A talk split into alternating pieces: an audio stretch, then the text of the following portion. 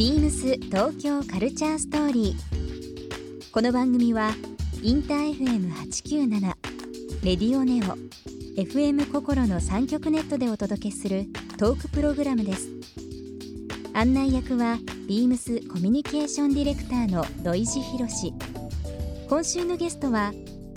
立花はじめですミュージシャンでグラフィックデザイナーの立花はじめさん1976年伝説のバンドプラスチックスを結成し当時では珍しいワールドツアーを開催。数々のクリエイターたちにも大きな影響を与え近年では東京カルチャート by ビームスで開催されたメッセージバックビッグサックエキシビジョンにも参加されました。そんな立花さんにプラスチックス時代の話から去年スタートされたバンドハーマイナーなどさまざまなお話を伺います BeamsBeamsBeamsTokyo Culture Story Beams Tokyo Culture Story This program is brought to you by Beams ビームス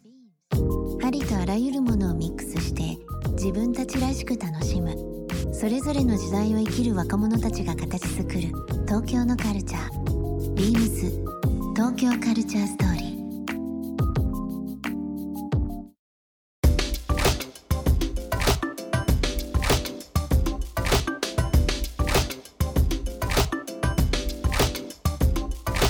映画の話いいですよ。はい。映画の話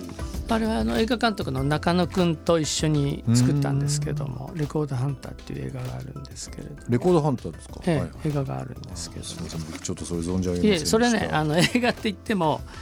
ワウワウでワウワウ用に作ったやつなんですけれど、うん。僕と映画監督の中野くんで作ったええそれ何年ぐらい前の話ですか？えー、20年ぐらい前20年ぐらい前ですかね。はい、もともと映画えっ、とはじめさんのパートはどういうう役回りで参加されてたんですか、僕は僕もちょっと出てますけどね、うん。はい。あ実際出られて、はい出てますけど、えー脚本とかはその中野さんがそうですね中野くんが書いてましたあね当時はい。ワウワウだけで、そうです、えー。ワウワウだけで。あそうなんですか、幻のレコードを探すっていう。レコードハンター時代背景はその文字通りなんですけど、えええ時代背景もそのままです。えそのままですか、はいはい。えーその幻のレコードを探してドタバタするっていう、えーそれはシーンは東京日本がそうです。シーンですか、もともとそういったものをやろうって作ろうと思ったのってな何がきっかけだったんですか？僕はあの映画もちろん大好きなんですけれども、あのー映画撮りたかったんですけれども、うんうんうんまああのー僕「ラストエンペラー」っていう映画に出たことあるんですけれども、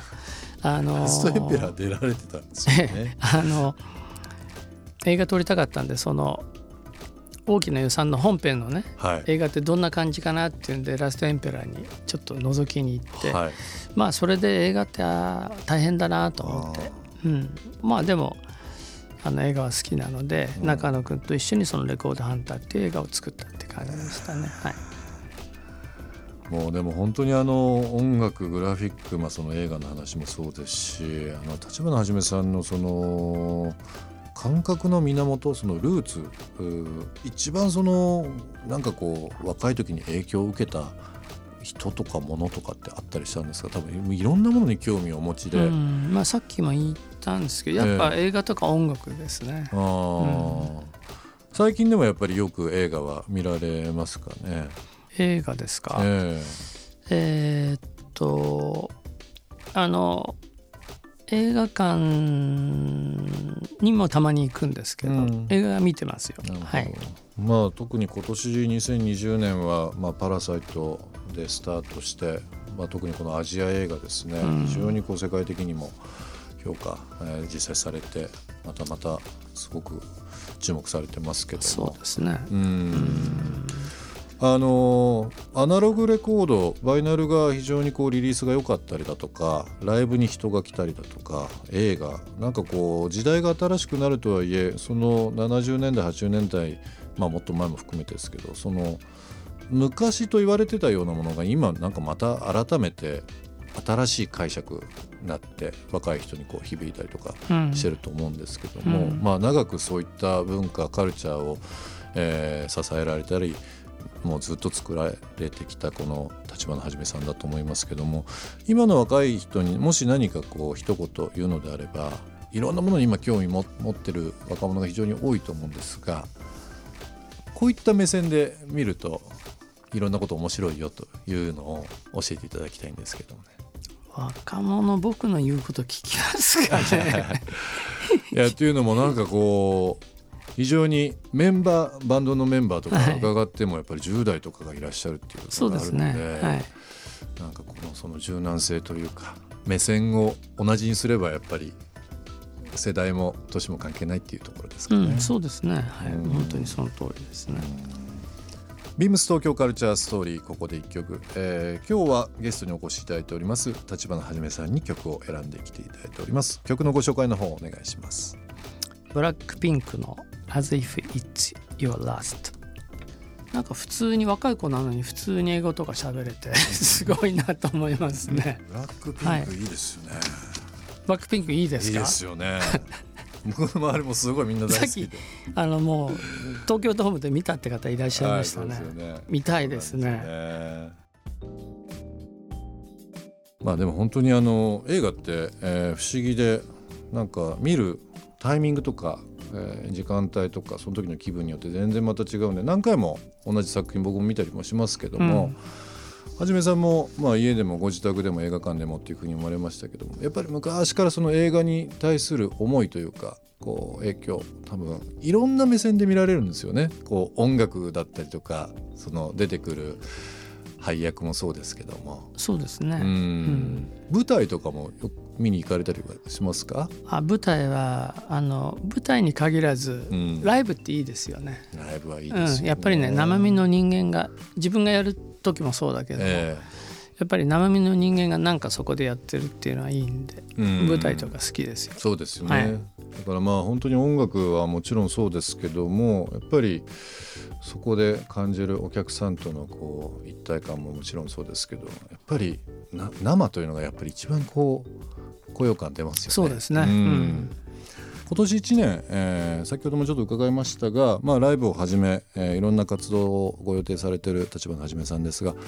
Facebook の方で一番情報が出るという部分でそうですね。はい。ですよねあの何かあれば Facebook 見てもらえればいろいろ書いてあります。はいはい。リスナーの方もぜひこの立花はじめさんの Facebook、はいえー注目いただいてですね今後の活動、えーご覧いただければなと思います。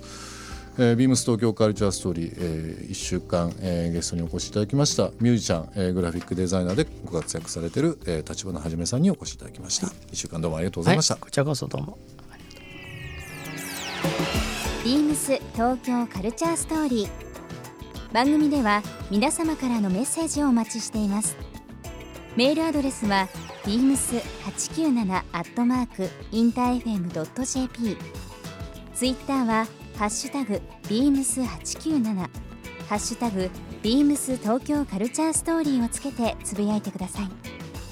またもう一度お聞きになりたい方はラジコラジオクラウドでチェックできます。ビームス東京カルチャーストーリー。来週もお楽しみに。BEAMS ビームス町田ショップスタッフの滝沢和樹です。ビームス町田はビームス、ビームスプラス、レイビームス、ビームスボーイをはじめ、雑貨を取り扱う BPR ビームスまで、デイリーユースのカジュアルからビジネスシーンまで幅広く取り揃えております。性別や世代を問わずお楽しみいただける店舗となっておりますので、ぜひご来店ください。スタッフ一同、これよりお待ちしております。BEAMS 東京カルチャーストーリー Beams Tokyo Culture Story. This program was brought to you by Beams.